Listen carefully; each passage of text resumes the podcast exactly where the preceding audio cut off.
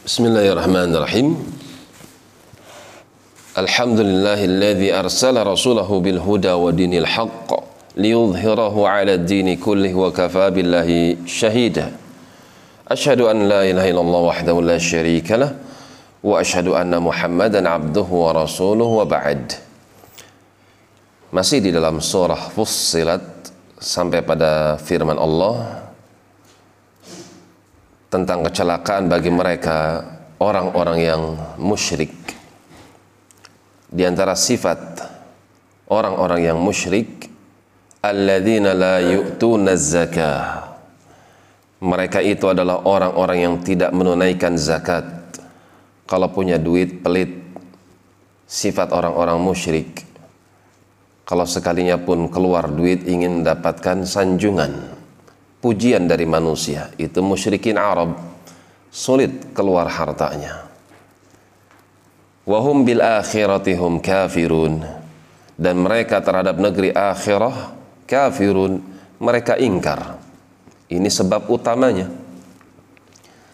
Sepelit-pelitnya manusia kalau dia beriman akan adanya kebangkitan setelah setelah kematian niscaya dia akan menyempatkan dirinya untuk berbenah, untuk menabung. Ketika dia korbankan sesuatu yang dia cintai dari dunia berupa keping-keping uang, lembaran demi lembaran uang. Kalau dia memiliki keimanan, dia memiliki keyakinan bahwasanya segala sesuatu akan ada gantinya, niscaya dia akan keluarkan dunia tersebut untuk mendapatkan akhirah. Innalladzina amanu sesungguhnya mereka orang-orang yang beriman. Wa amilus salihati dan mereka hiasi keimanan tersebut dengan amalan yang salih. Enggak sekedar meyakini sesuatu melainkan dia buahkan dengan amalan yang salih. Dia beriman kepada kebangkitan dia beriman akan adanya surga dia beriman akan adanya neraka. Karena itu dia kembangkan dia buahkan iman tersebut untuk meraih surganya dan untuk menghindar daripada nerakanya. Amilus salihat.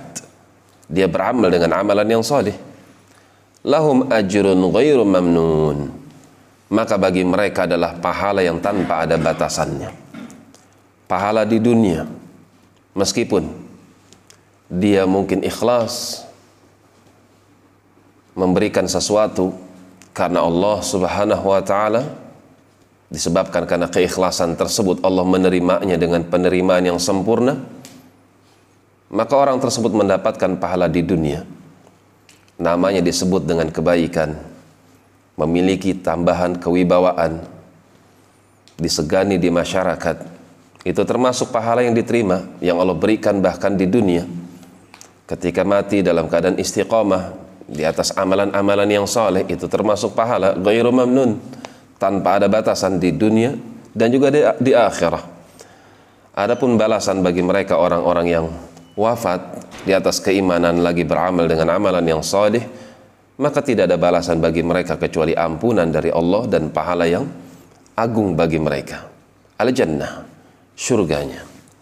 Demikian wallahu taala alam bis sawab.